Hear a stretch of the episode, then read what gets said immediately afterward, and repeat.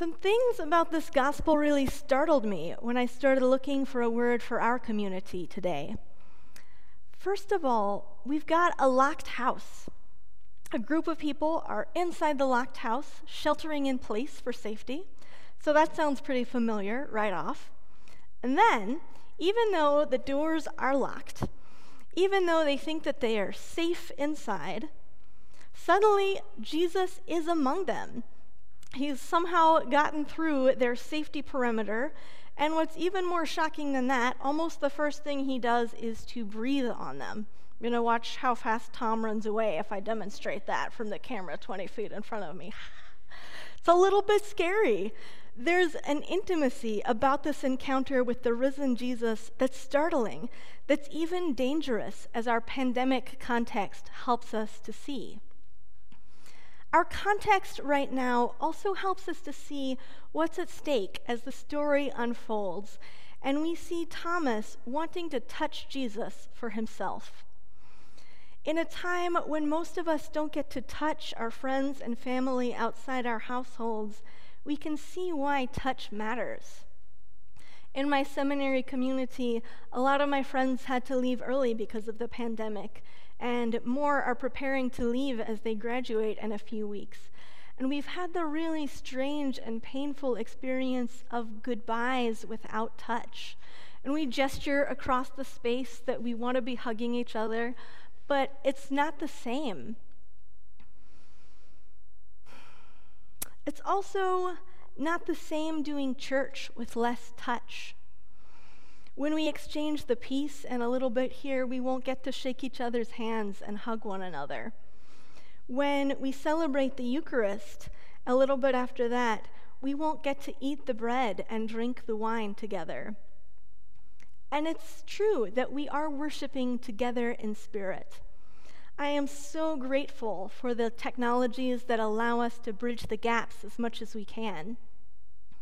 And it's true what we say about God's presence feeding us in our desire to receive the Eucharist, even when we can't actually reach out and eat the bread and drink the wine. I have faith that God is with us in our worship even when we aren't able to have those physical connections to each other and to the sacraments. And it's also true that it's not the same. Being able to touch each other meets a real human need, and that need isn't being met in the church that we're doing right now. God didn't choose to create a world of disembodied spirits, and God knows that our bodies matter. I believe that God meets us in our bodies in a particular way when we take in the bread and wine and the Eucharist. And that's not happening in the same way right now. And the fact that it's not the same matters. It matters because the faith we claim is not just something that we believe in our heads, but it's something that we practice with our bodies. It's something that we eat and drink together something that we touch, something that we take in with all our senses. And many of us are feeling the loss of that close contact right now in our different ways. So now more than ever, I can understand why Thomas needs to touch Jesus in order to believe. For Thomas, words aren't enough. Thomas needs to touch the wounds himself in order to believe, in order to have faith. Thomas doesn't just want secondhand knowledge from the other disciples, he needs to encounter the risen Jesus for himself. I'm building on insights from biblical scholar Sandra Schneiders here, and she reads the story as part of the way the early church figured out their life together. So Thomas is learning on the church's behalf how it works to be connected with Jesus in a community. He can't be a follower of Jesus in the same way as before. They're not just around Galilee together anymore. But on the other hand, Thomas also isn't going to just take the community's word for it about the resurrection. What other people tell him can't be a substitute for his own experience, his own encounter with Jesus. It's a fine balance for Thomas and for the early church. The relationship with Jesus isn't going to be something individualistic. The church encounters Jesus together as a community, like the disciples in that house together. So it's not just about personal experience, but it is also a deeply personal and even tactile encounter. We don't only access Jesus at a distance based on what other people have said, it's both personal and communal. For the early hearers of this gospel, the story of Jesus was both something that they believed because of testimony and something that they touched and ate and drank and lived. So, for these early Christian communities, Thomas may have modeled this way of encountering Jesus. Thomas' relationship with Jesus is grounded in the community, but it's also grounded in Thomas's own body and his own senses. Thomas's need for touch signals that the church after the resurrection is going to be more about more than hearing words and agreeing to them. Faith is a messy, lived, tactile reality. Thomas needs to touch Jesus because words aren't enough. And Jesus in this gospel is a touching and touchable human body, too. Jesus understands exactly why words aren't enough for Thomas or for us. So, out of this understanding, Jesus responds to Thomas's need for touch. And I want to spend some time with Jesus' words as he responds to Thomas's need. I think it's almost always a good idea to slow down and see what Jesus is saying, hear Jesus' words. And here it's especially important because I think that I have misheard Jesus' words to Thomas, and maybe many of us have in the past.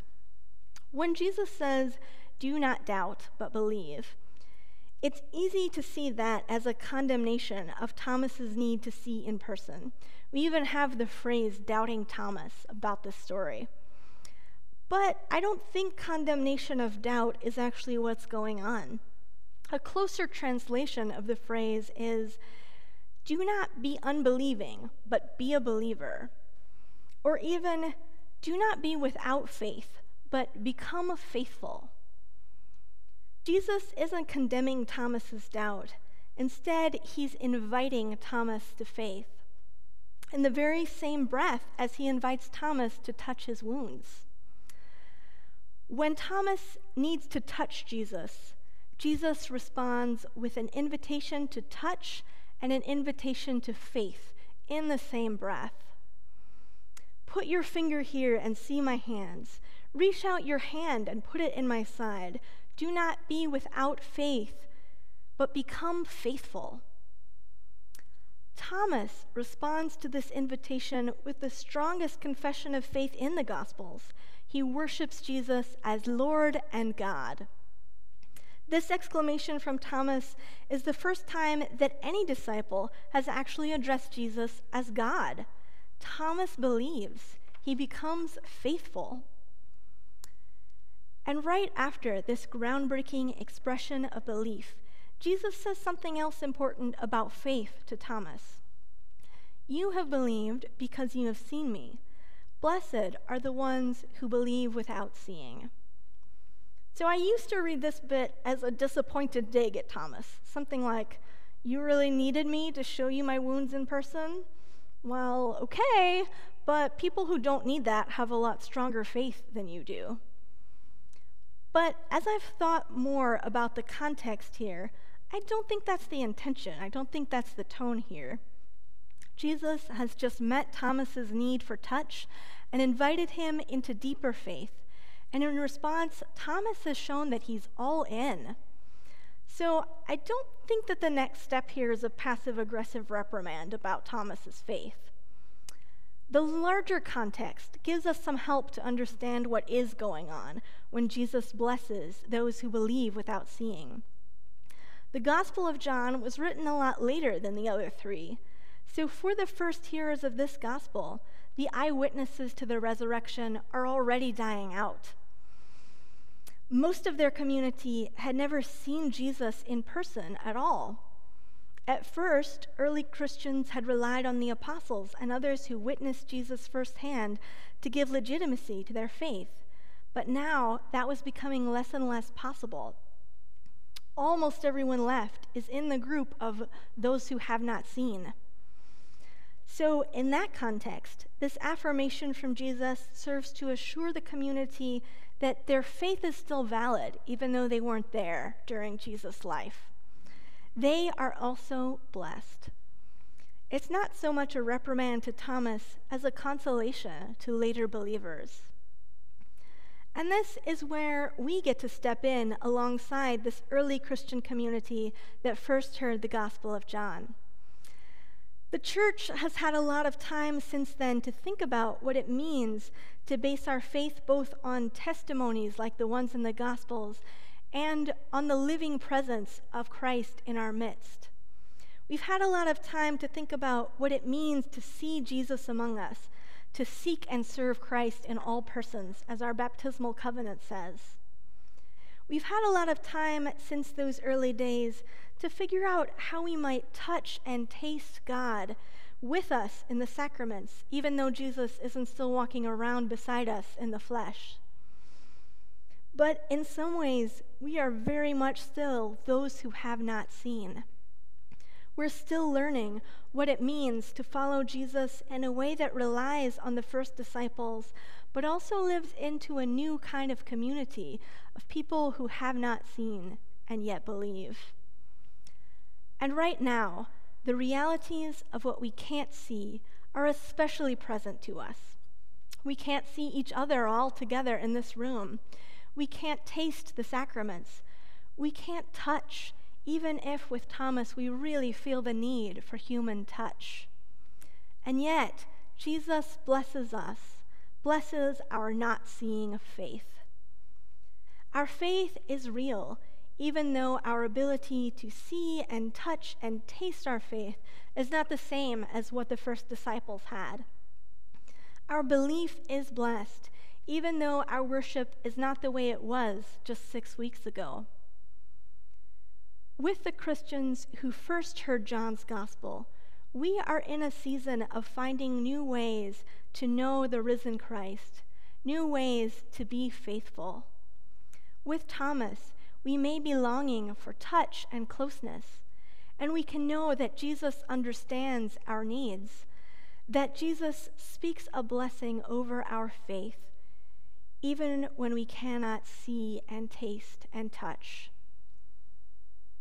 And I pray that we, like the disciples in that locked room, might find Jesus' presence breathing among us in surprising ways. Peace be with us. Amen.